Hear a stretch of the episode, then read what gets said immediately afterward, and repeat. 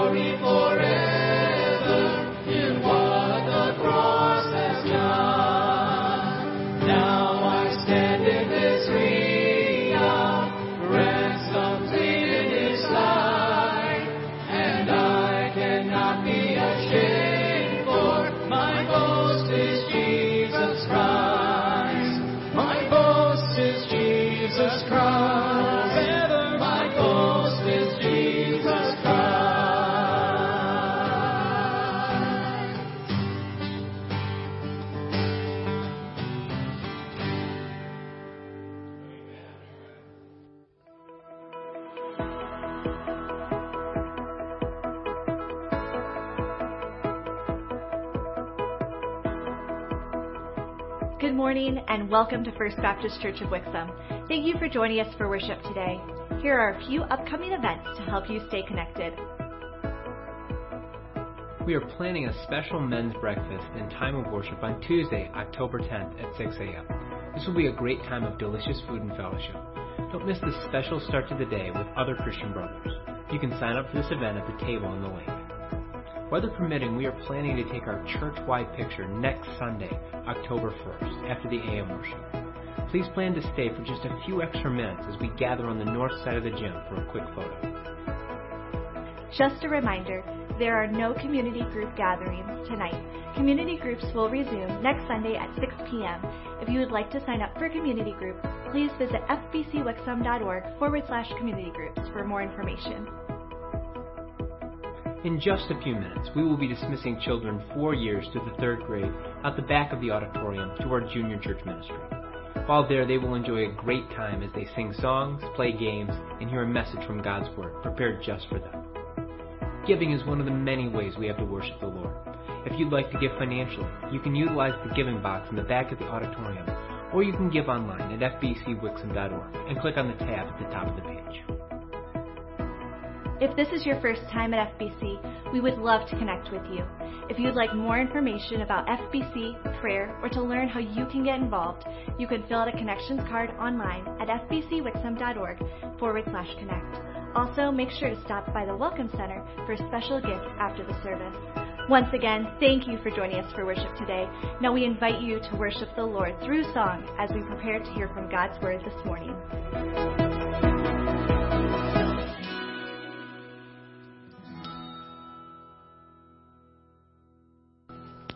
Good morning, everyone. It is great to see you today. Welcome to First Baptist Church for our morning worship hour. Yesterday was a big day here. We uh, had uh, examination, and ordination examination for Johnny Martin. We'll be talking about that a little bit more uh, throughout the morning this morning. But uh, yesterday was also the City of Wixom's block party, and I want to say thank you to several people who spent the day down there handing out church information, sharing the gospel with others, and just being a handshake with our community. Thank you for doing that. One of the things that they were doing yesterday was inviting kids to participate in our Truth Tracker ministry on Wednesday night. And um, it's a good reminder for us that we're a little short handed on Wednesday nights. So if you are willing to help out, uh, particularly this week, this Wednesday, we have a few of our volunteers that are out of town. And if you are willing to help out with Truth Trackers, that would be a great blessing. If you can do it for one week, great. If you want to join the team of volunteers on a weekly basis, we could use you for that as well. So please let Johnny Martin know or Mike Murdy know if you are willing to help out with Truth Trackers.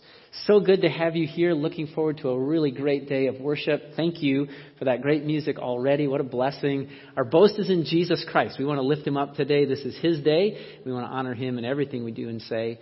So let's pray together to that end. Father, thank you for today. Thank you for the tradition of this church to gather together every Sunday morning at this time to lift up Jesus. Thank you for giving us your word. Thank you for the confidence that we can have that we hold the very words of God, the truth, the life changing power of your words in our lap. Help us today as we look into your word, as we study it, as we talk about it, as we read it and meditate on it, that it would change us. Lord, help us to be wise as Jesus described, the wise man who not only heard what Jesus had to say, but did it and committed his life to do that. May our, our lives and our church be built upon a rock, solid foundation that can withstand the storms of life. Thank you that today we can lift up our Savior, and thank you that because of him, we have access to you, our Heavenly Father, and we have hope of eternal life and forgiveness from our sins. We're so grateful for these things. We ask that you would bless us today. Help us to glorify you and unite together with one another today. We pray in Jesus' name. Amen. What a privilege it is to be able to work in the kingdom of Christ. Amen. To be a part of his servants. But we understand that if there's anything good that we can have in this world or do in this world or offer in this world, it's only through Jesus Christ and what he's done in us. This song talks about that. Not I, but Christ be honored, loved, and exalted. Let's stand together as we sing.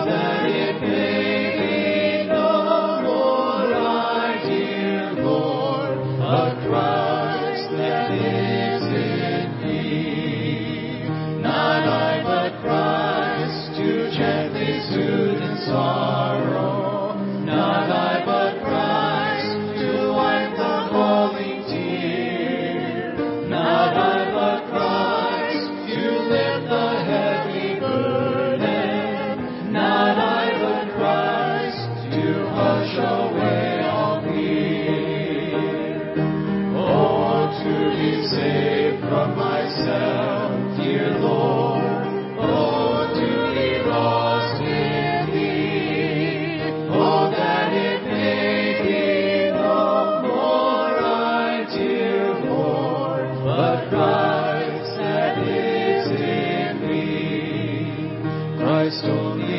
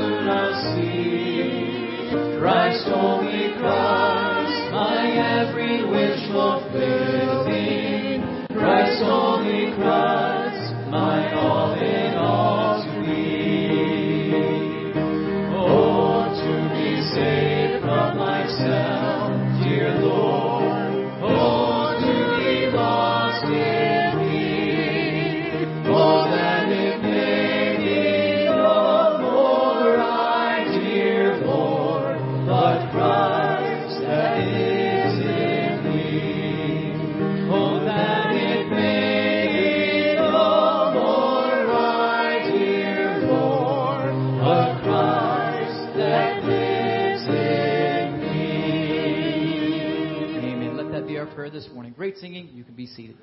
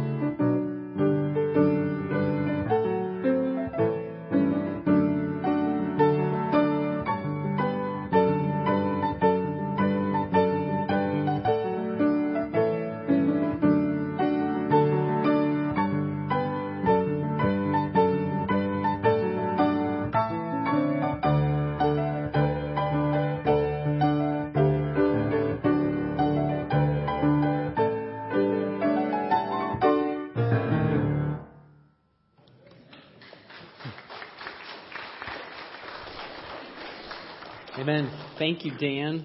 What a great song about the morning that Jesus Christ rose from the dead, conquering the grave, conquering sin and death on our behalf.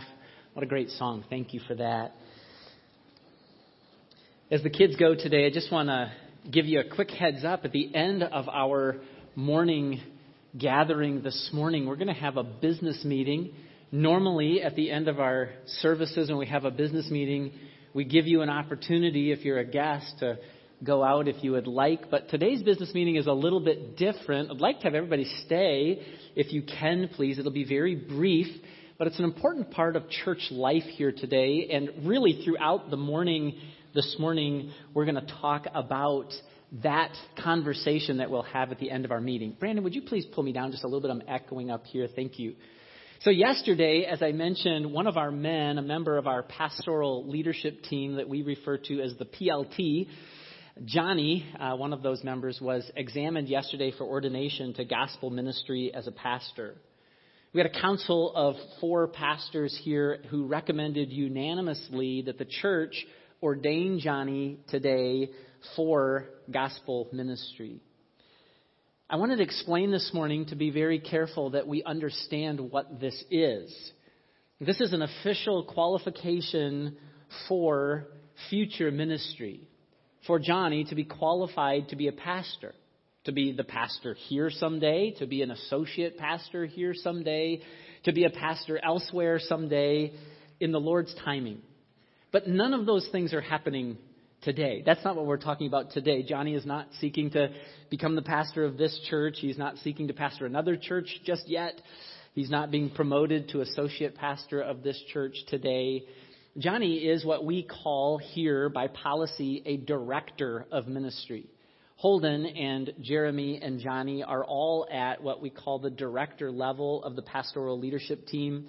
This is someone who is ordained or unordained that is selected and supervised by our senior pastor in ministry.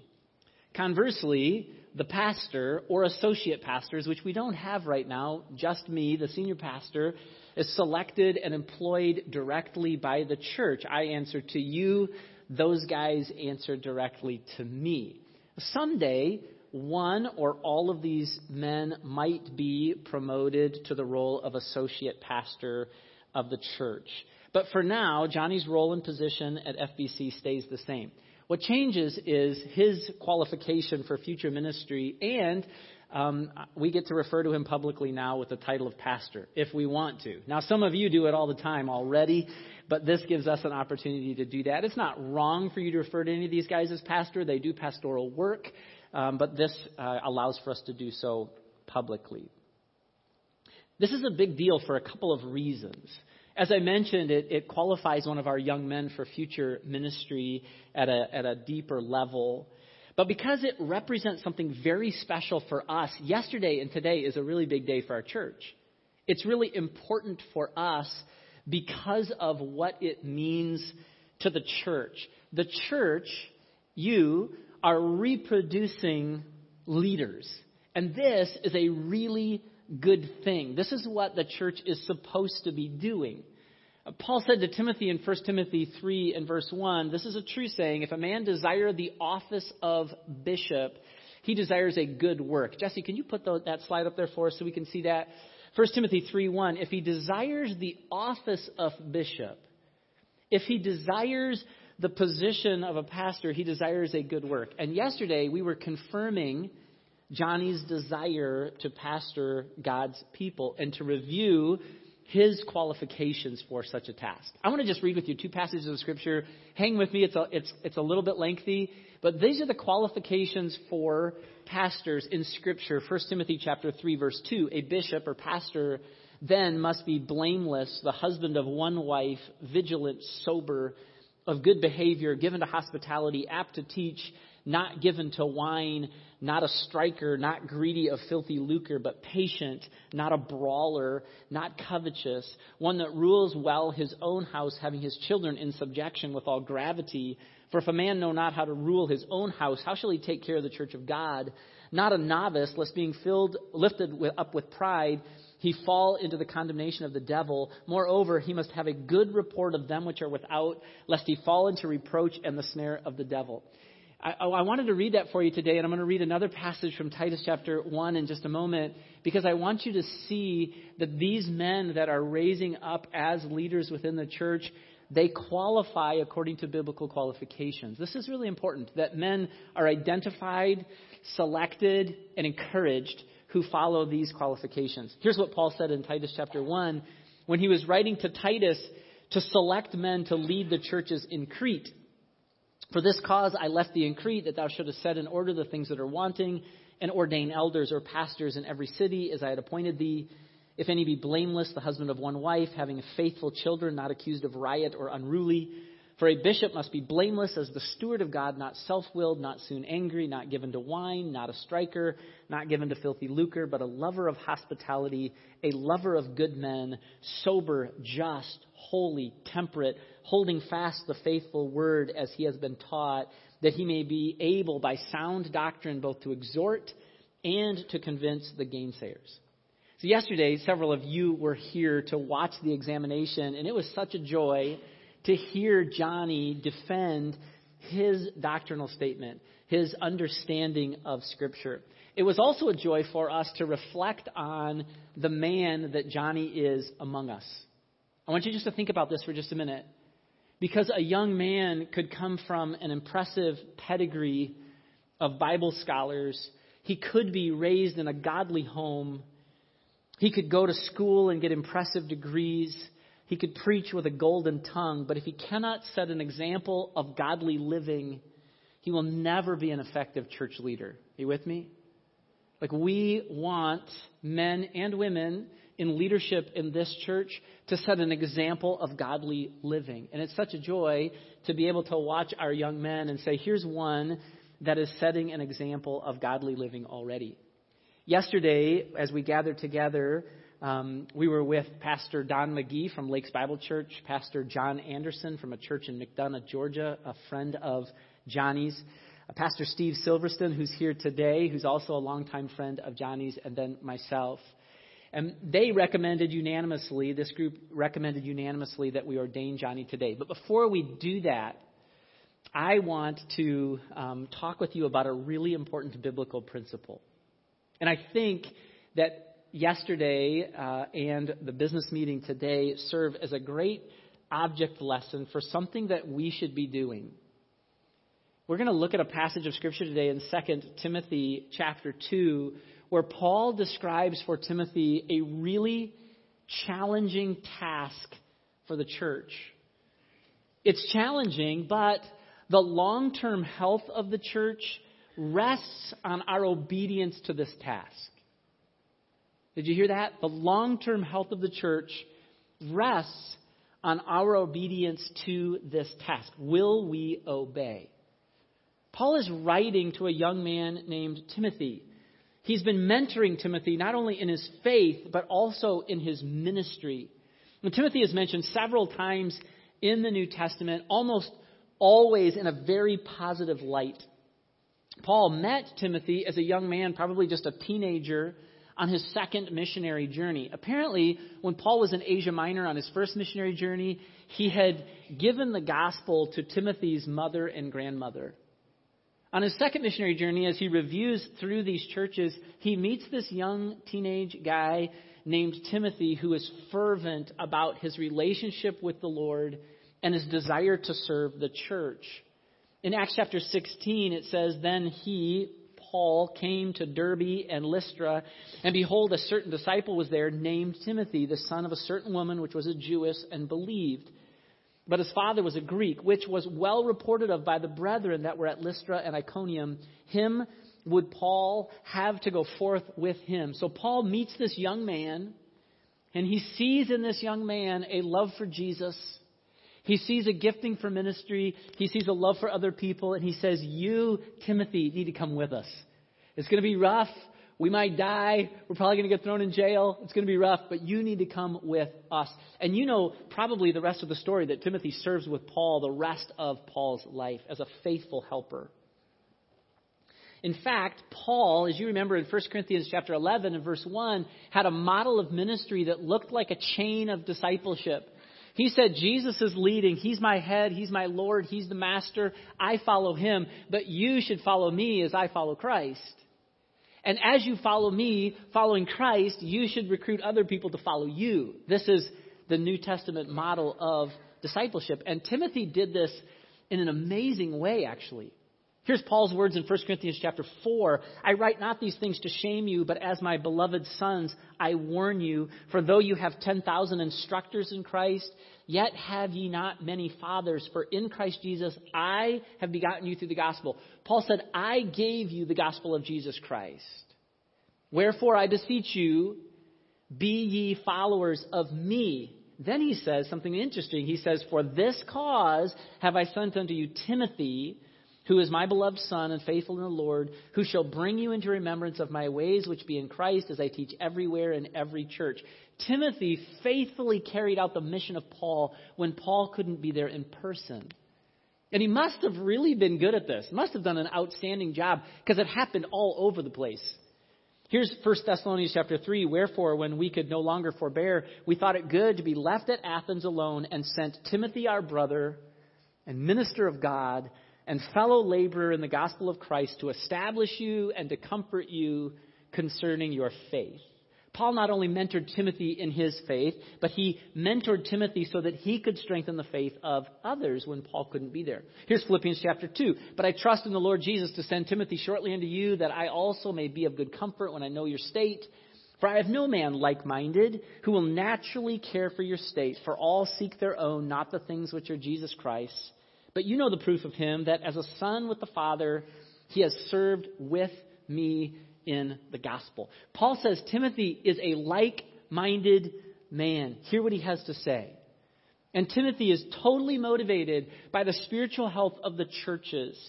He's selfless and he will not seek his own. He seeks the priorities of Jesus instead.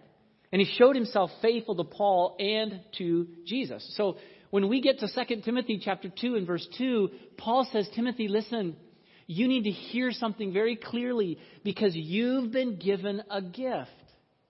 You've been mentored for ministry. You're prepared. You're ready. But you have a job to do, and that is to create leaders behind you, Timothy. So I loved reviewing through these passages this last week, thinking about the activities of yesterday and today, and thinking about uh, Johnny's ordination, because I get so much joy out of being with our pastoral leadership team, with Jeremy and Holden and Johnny. They encourage me in my walk, and I hopefully encourage them in their walk with Jesus Christ. But what a joy to serve with three young men who seek the priorities of Jesus, not their own. Amen?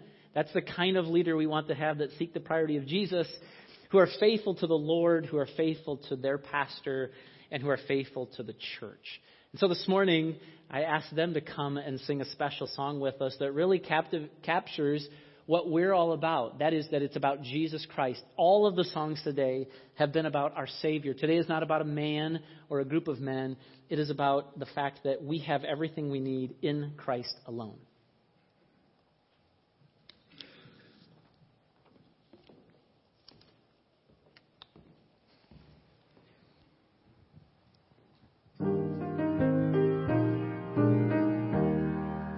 In Christ alone my hope is found. He is my life, my strength, my song. This cornerstone, this solid ground, firm through the fiercest drought and storm. What heights of love, what depths of peace, when fears are stilled, when striving cease my comforter, my all in all. Here in the love of Christ I stand. There in the ground his body lay, light of the world by darkness slain, then bursting forth in glorious day, from the grave he rose again, and as he stands in victory, since curse has lost its grip on me, for I am his and he is mine, bought by the precious blood of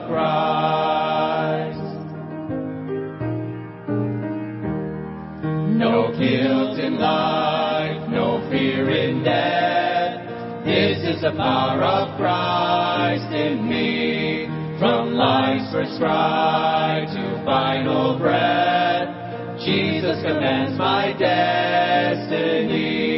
No power of hell, no scheme of man can ever pluck me from his hand till he returns or calls me home. Here in the power of Christ I'll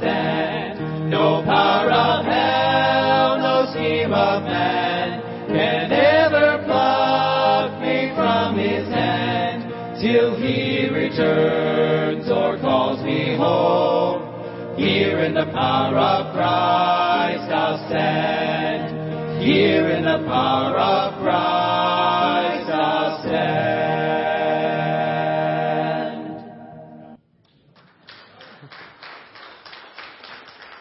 Amen. Thank you, guys. Appreciate that. And appreciate your testimony that in the power of Christ, we intend, the four of us intend, to stand together and serve Him faithfully. 2 Timothy chapter 2 and verses 1 and 2 this morning is what we'd like to speak about for the next few minutes. 2 Timothy chapter 2, verses 1 and 2. You're probably very familiar with these verses where it says this, Thou therefore, my son, Timothy, be strong in the grace that is in Christ Jesus.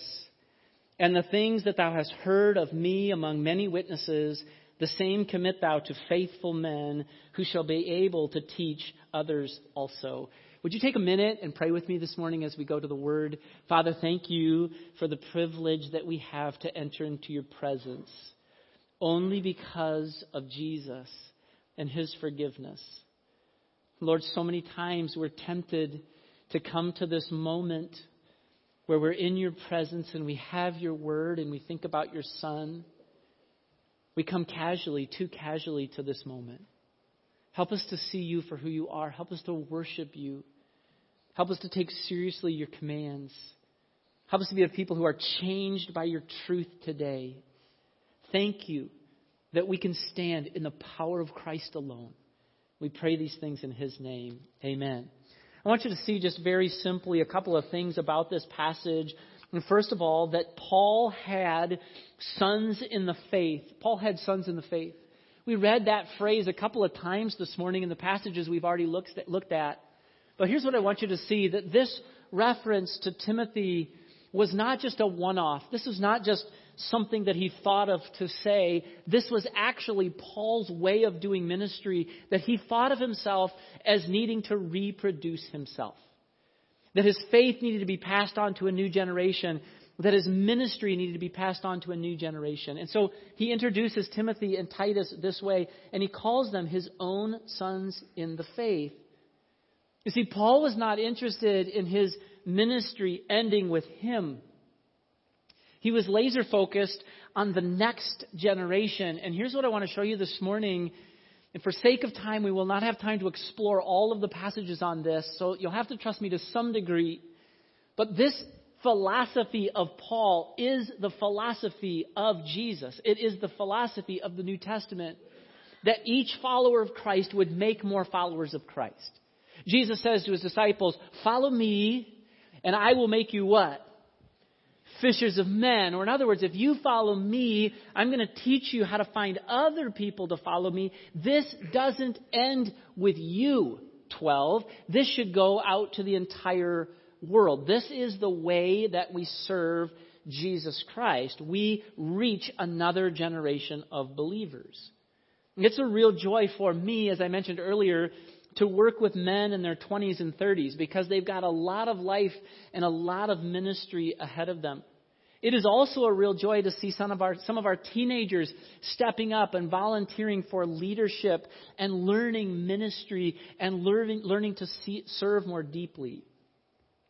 I just want you to think about who's next. Who's next? Do you think ever about the fact that the best case scenario is that the next group of pastors come from this church? Think about the young men for just a minute. No doubt I'll miss somebody. I hope I don't make anybody mad, but just think about some names that I pray over Titus and Enzo and Brady and Luke and Jackson and Benjamin and Matthew and Went and Joey and Dean and Wade and Joshua and Robbie and Preston and James and Finn and Grayson and Rhett and Tommy. That's a bunch of little guys that run around this church who we should be praying over, who we should be encouraging, who we should be doing exactly what Paul did to Timothy. Hey, I see within you a love for Jesus and a love for others and a gifting for ministry, and I want to cheer you on. Use those things to serve the church. This is the job of everyone. I was told recently, and it grieves me a little bit to have heard this. I was told recently, here's, here's a quote, a direct quote. This discipleship thing it isn't for everybody. This discipleship thing, it isn't for everybody. And I told the person who said this, you know what? You're right. It's just for believers. But it's for every believer. Every believer. Jesus made it very clear. This is your job. Make disciples. That's it. That was the number one thing. Make disciples of all nations and then integrate them into church life and then teach them everything that I've commanded you. Paul said in Titus, Titus, you as the pastor need to speak the things which become sound doctrine. What things, Paul, become sound doctrine? That the aged men and that the aged women set an example and teach the younger men and the younger women how to live their life for the honor of Jesus Christ. This is the job of every believer. This is God's way. The older generation preparing the next generation. This is what Israel failed to do so many times. You know the Old Testament history. They would rediscover the truth. Somebody would dig out the book of the law out of the rubble in the temple and they'd say, Oh, here's what God says. Let's obey it. And they would have this great spiritual revival in that generation. And then the next generation would forget God. And it happened over and over and over again. Not just to the nation, but this happened in the lives of individuals. Let me give you a couple of examples. Jacob failed at mentoring his own sons. Saul tried to kill David rather than mentor him. Eli and Samuel failed to mentor their families. David failed to raise up any quality leaders behind him. Israelite leadership did this in general all throughout their history. They were bad at reaching the next generation with the same passion they had to follow God. But there were some good examples. I want you to think about Moses. Remember, Moses mentored a man named Joshua. Elijah mentored Elisha. In the New Testament, Jesus mentored the twelve. Barnabas mentored Paul. Paul uh, mentored Timothy and Titus. Aquila and Priscilla mentored a man named Apollos. Peter mentored John Mark. This is the biblical model for spiritual success in God's people. Everybody finds somebody to disciple in their faith. And not just disciple them in their faith, but mentor them for ministry. Paul had sons in the faith. The model of Scripture is that all of us would be mentoring others and bringing them along. Number two, Paul intentionally encouraged the faith of Timothy. I want you to see this also in verse number one. Be strong in the grace, he says, that is in Christ Jesus. Be strong in the grace. In 2 Timothy, he does this even more clearly when he says, When I call to remembrance the unfeigned faith in you, which was first in your grandmother and your mother, and I am persuaded that in thee also. Wherefore I put thee in remembrance that thou stir up the gift of God. Timothy, don't forget what you've been given. Don't forget your faith. Don't forget the grace. Don't forget the opportunities that you've been given. This was Paul's passion. This was his priority for everyone spiritual growth. And you can see this actually in the way that he prays. Paul does not record prayers for people's physical healing or financial blessing. He records prayers like this in Philippians to discern what to love and to understand how to love it, to be real Christians, to learn to approve the best things, to be filled with the fruits of righteousness, to pursue God's will, to walk worthy of the Lord, to be actively doing good works, to increase in the knowledge of God, to gain strength as a joyful Christian. I mean, there's just this incredible long list that Paul says, this is how I pray for you. Parents, how are we praying for our children? Our priority should be these things that they would grow in their faith and that they would be strong in the grace that is in Christ Jesus. But how do we usually pray? Usually we think about problems we've got, right? And we ask this Lord, would you take care of the problem? Would you deal with the bad guys, whoever they are? Would you take away the pain, right? But what do we learn in Romans chapter 8, verse 29? You remember Romans chapter 8, verse 28, right? For we know that all things work together for good to them that love God, to them that are called according to his purpose. But Romans chapter 8 verse 29, he said, For whom he did foreknow, he also did predestine to be what? Conformed to the image of his son. The whole purpose of things working together for good is that we might conform to the image of Jesus Christ. By the way, everything that we do should be about seeing others conform to the image of Jesus Christ. Everything. Someone asked me recently, Brad, why do you let the younger men preach as often as they do? And it was a it was a good good question. I had to think about it for a second because I thought, I wonder what you all think. Like, When Brad's sitting there and listening to the guys preach, you're thinking, wow, what a, what a nice gig he's got, right? He just delegates and people just do his stuff for him. He doesn't have to study or do anything. What a great, comfortable gig. Um, but I want you to understand that's not the point, okay? It's not a week off. It's actually about the spiritual health and development for them and for you. The whole body being fitly joined together that it might more effectively hold up the head, Jesus, which we're told is the whole goal. That we would hold up the head, Jesus, as the, the, the example for all of us that we might be conformed to the image of Jesus Christ. That we might all grow in the grace that is in Christ Jesus. This is what it is all about. It's what it's all about. In fact, you should just look at the things that we do. What do we do as a ministry? The music that we sing, does it lift up Jesus? The school that we invest in, does it promote Jesus in the lives of young people? The Sunday school classes that we teach, does it ele- do they elevate Jesus? Does the preaching elevate Jesus? It is all about Him growing in the grace that is in Christ Jesus. So Paul was mentoring others in their faith and ministry. He was intentionally encouraging the faith of his mentees.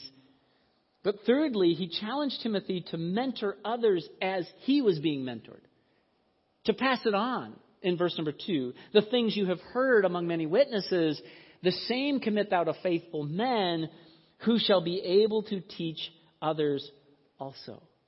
You see, last week we talked about the characteristic of God in the albums of worship series that we're going through. And we talked about the fact that God is the revealer.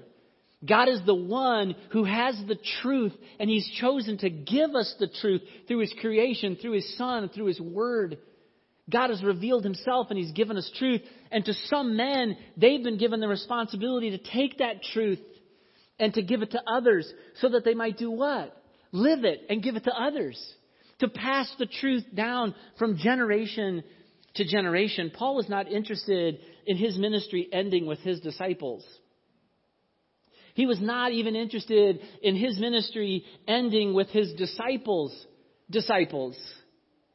He was talking to Timothy here about his great grandchildren in the Lord. Timothy, I want you to teach others so that they can teach others so that they can teach others.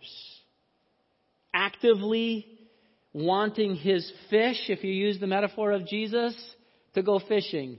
I want the fish to go fishing. I want the disciples to make disciples. It sounds a lot like Jesus.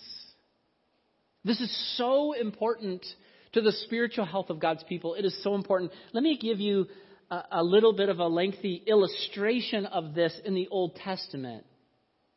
When Joshua became the leader of the children of Israel, things looked really good. Really good. You remember Joshua, right? So Joshua just basically says, hey, priests, put your feet in the water. Jordan splits. We're just walking across, no problem. We'll put up a little monument here to God, and we'll just go look for somebody to conquer. There's Jericho. Lord, what do you want us to do? Walk around seven times. I'll knock the walls down. You guys will be fine. Knocks the walls down. They're fine. I mean, Joshua is on a roll as a leader. He's been mentored by Moses and the people buy into his leadership. What he says goes. Here's Joshua chapter 1 verse 16. And the people answered Joshua saying, all that you command us, we will do, Joshua. And wherever you send us, we will go. According as we hearken unto Moses in all things, we will hearken unto you. Only the Lord thy God be with thee as he was with Moses. Whosoever he be that doth rebel against thy commandment and will not hearken unto thy words and all that thou commandest us, he shall be put to death. Only be strong and of good courage. In Joshua chapter 24, it says, And Israel served the Lord all the days of Joshua and all the days of the elders that overlived Joshua and which had known all the works of the Lord that he did for Israel. Joshua was on a roll. Things were really good for Joshua. He was talking to the commander of the Lord of hosts. God was giving him instructions. He was obeying and he was going. Do you remember who he was mentoring for leadership? He wasn't. Who took the leadership after Joshua?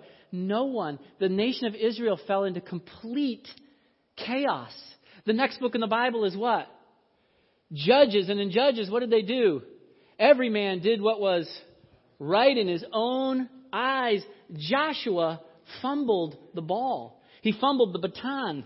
The next generation totally forgot God. Here's Judges chapter 2 verse 8. And Joshua the son of Nun, the servant of the Lord, died being 110 years old. And also all that generation were gathered under their fathers, and there arose another generation after them which knew not the Lord, nor the works which he had done for Israel. And the children of Israel did evil in the sight of the Lord and served Baalim. And they forsook the Lord God of their fathers, which brought them out of the land of Egypt, and followed other gods. And the anger of the Lord was hot against Israel. Listen to this. And he delivered them into the hands of spoilers that spoiled them. And he sold them into the hands of their enemies round about, so that they could not any longer stand before their enemies. So here's Joshua. He was mentored well, but the next generation failed. Failed. It actually made me think of the Thessalonian believers. You remember the Thessalonian believers and their testimony? Paul writes to the Thessalonians and he's writing to them about this idea of discipleship and he recounts at the beginning of 1 Thessalonians their testimony. And he says, Your testimony was so powerful that everybody in this region learned about Jesus. Verse number 8, For from you sounded out the word of the Lord, not only in Macedonia and Achaia, but also in every place. Your faith is spread abroad so that we need not speak anything. Paul says we show up at towns and you've already preached the gospel. They've already heard about Jesus. They already have their questions answered. Your testimony is that powerful. May that be the model of First Baptist Church of Wixom. Amen? Let's try that again. Okay, so we're comparing Joshua failing in his leadership and the Thessalonian believers actually discipling the next generation so that they reach their entire area. May that be the model at First Baptist Church of Wixom. Amen? Amen. Amen. That doesn't happen by accident. That happens by an entire generation saying, we're not going to fumble the ball. We're not going to drop the baton. I want to, as your pastor, I want to provide two things to the church regarding future leadership. And I want to challenge you to think this way about your ministry as well. This is not just for pastoral ministry, this is for everybody's ministry. If you're working in the nursery, if you're on the greeting team, you work with children, you work on the bus, you work in Wixom Christian School, you're in some other kind of ministry, the music ministry, this is for every single person at First Baptist Church. I want to provide two things. The first thing is this I want to provide a Brad gets hit by a bus plan. Are you with me? You know what that is, right? That's when Brad gets hit by a bus, okay? Or something else suddenly takes me away from my ministry. Illness, an accident, something. I'm gone tomorrow. I want to, Brad gets hit by a bus plan. And here I'm just really grateful that our young men are ready to preach. Does that comfort you? It comforts me when I became pastor, I wished our previous pastor had done this for me. The question was asked of me that week that our previous pastor resigned Brad, can you preach on Sunday morning? And I had to answer honestly, I don't know. I've never tried. I've never had the opportunity. And it wasn't necessarily our pastor's fault. I hadn't asked for the opportunity. But that wasn't being cheered on. It wasn't being encouraged. It, I don't think it was even being thought of. I, it just brings me great comfort. Sometimes in the middle of the night on Saturday night, I'll wake up and I'll be like, oh, do I feel sick? uh, right? Like some of you. do I feel sick? Can I go? Can I preach? You know what? It's fine. If I can't, one of the young men can do it. They're ready. They're ready to go. That brings me great comfort. That is the hit by the bus plan. Do you have a hit by a bus plan in your ministry? You should, I think, have it. Secondly, I'd like a planned, healthy pastoral transition. Someday I'm going to resign as pastor. And no doubt, the church is going to look for candidates to become the senior pastor of this church. I would like for the church to have some options here as well as elsewhere to be able to look at young men and say, hey, we got some guys here who understand the ministry. They should be considered as well. So I just want to ask you, do you have these things? Number one, let's ask it three ways. Number one, do you have a ministry? If you don't have a ministry, you should be serving in some way in the church. Okay. Number two, do you have a hit by a bus plan? What happens if you're taken out tomorrow? Is there somebody ready to step up? And thirdly, do you have a long term transition plan? Not so that you can just sit back and go into critique mode. And I'll let somebody younger handle it and I'll just sit back and tell them how they're doing it wrong. You know, not, not so you can do that, but so that your faith and your ministry outlives you. All of us should be doing this. Will the next generation be ready or will it be floundering? You see, the point is not any particular leader. The point is not any particular team of leaders. The point is we have to hold up the head Jesus Christ. And when the next generation is not ready, we fall. We, we flounder. We drop the ball and we don't appropriately hold up Jesus for the world around us to see. So, in conclusion, I just want to ask you three questions about these points in this passage. Do you have some sons in the faith? Some daughters in the faith? Can you list them? Outside your own children, they, they better be coming along in your faith and ministry behind you. But what about others? Can you list them? Maybe you need to start looking around. Our study guide today and the questions on our study guide will help you with this. Where can I look? Who should I be encouraging in ministry? Who should I come alongside and just cheer along? That's number one. Number two, what are you doing to encourage their faith and their ministry? Are you teaching someone to authentic, authentically follow Jesus? Are you teaching someone to take the gifts they've been given and serve the church? Paul said to Timothy in 1 Timothy chapter 4, neglect not the gift that is in thee, which was given thee by prophecy with the laying on of the hands of the presbytery. Would you not neglect the gift you've been given? He was cheering him on. I think sometimes as parents and sometimes as leaders, we cheer on the wrong things. Right? Like, hey, wow, you're super athletic. Keep it up.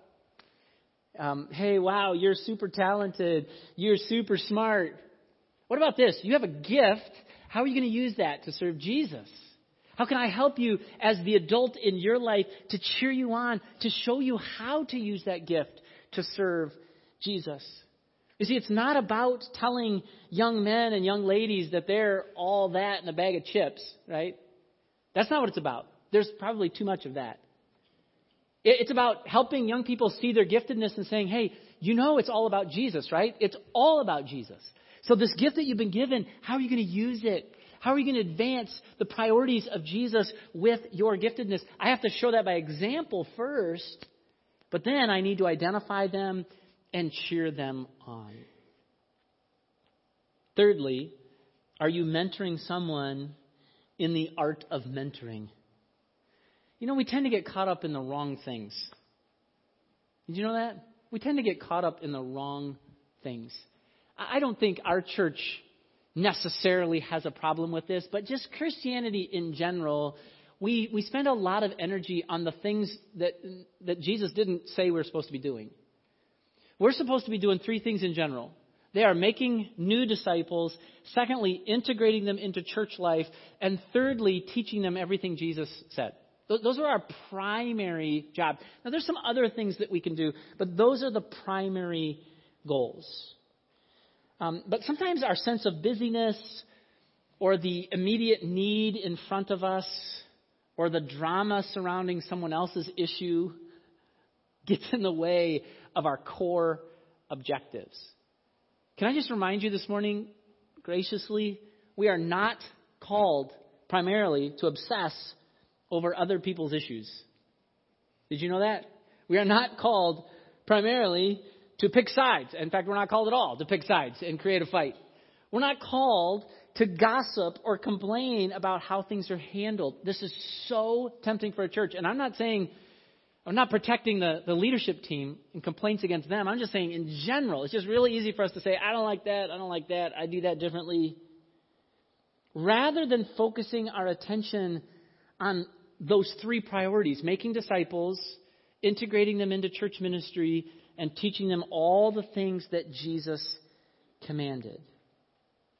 Our job is to mentor others spiritually. Now, this temptation has actually come up recently in this church. Can I encourage you? If you have gotten something that's distracted you away from the goal, Can I encourage you to avoid discussing problems unless you're the solution? Avoid discuss, or unless you're bringing biblical counsel as a solution, avoid discussing problems and focus on spiritual growth. No gossip, no prying. I want to know more details. Give me the dirt. No drama. Just Jesus' character. Just Romans chapter 8, verse 29. I'm not talking about sweeping problems under the rug and not dealing with them. I'm talking about not grabbing other people's problems and making that my priority. My priority as a church member is to love Jesus and encourage you to love Jesus. Just love Jesus. Love Jesus. Let's walk closely with Jesus. Let's get some things right with Jesus. Let's confess our sin to Him. Let's magnify Him better. That is the goal. That's Romans 8.29. It's so easy to, between Romans 8.28 and Romans 8.29, insert my own agenda or my own interest or my own gossip or my own need for details. It's way better to just say, you know what I want to do? I want to promote Jesus. My life, your life, everyone's life. And to make that the priority of the church. You've seen this happen before. If you're any kind of a sports fan, you've seen it happen where two guys are going at it and they're not paying attention to the game.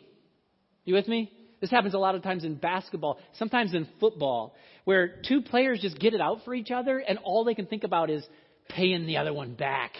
Right? Now, is that the goal of a game? Maybe hockey or boxing, right? That is not the goal of basketball or football. What's the goal of basketball or football? Score points, right? That's it. You're supposed to score points and keep your opponent from scoring points. Score points. Now, there's some things you have to do in order to score points, but it's very easy to get distracted by all the other stuff, the drama. How easy is that? If you've ever played sports, you know how easy it is, okay? You're playing basketball and somebody does you dirty, right? All you can think about, when can I get them back, right? And you forget your job is to score points. As Christians, we sometimes do the same thing in the church. Something happens and we get wrapped up in it. Whew, I need to know more details. I need to, to, to get the, the skinny on this. I need to talk to some people. I need to get a coalition together. I need to, to do all these things. And we forget that's not how the church, forgive this metaphor, but that's not how we score points. That's not how we win. That's not our goal. The goal is the priorities of Jesus make disciples, integrate them into church life, teach them everything that Jesus has commanded. This is the goal. Advancing His word, His church, his kingdom. Would you, as a church, consider these three things that Paul does as an example and ask, Do I do these things? I'm going to pray, then we're going to move into our uh, meeting. I promise it will be short, but I would encourage everybody to say this is really important for church life and to kind of understand what it is that we're doing today. So let's pray together. Father, we thank you for this time we can be together. We thank you for your word. Thank you for the example of Jesus and the Apostle Paul. We ask that you would help us, help us as we think through these truths, and help us as we move into this time of business that we think through these clearly and we celebrate what you're doing in the lives of our young, young men, young leaders in this church. We thank you for it, and we pray this in Jesus' name. Amen.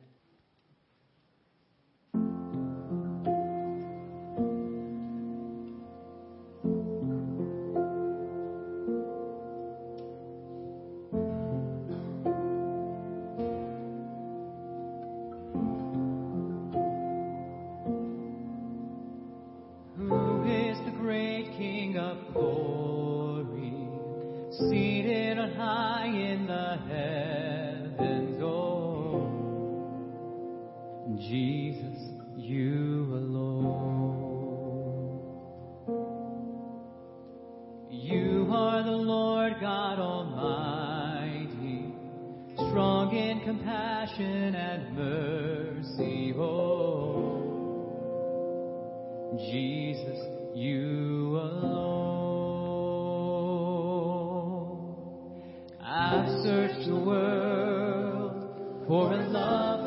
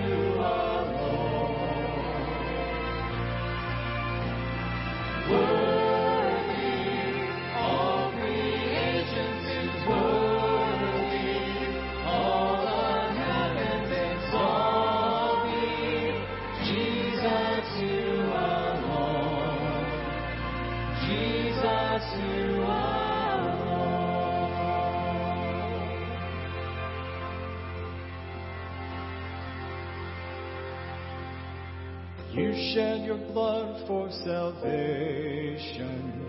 You broke the curse for our freedom. Oh, Jesus, you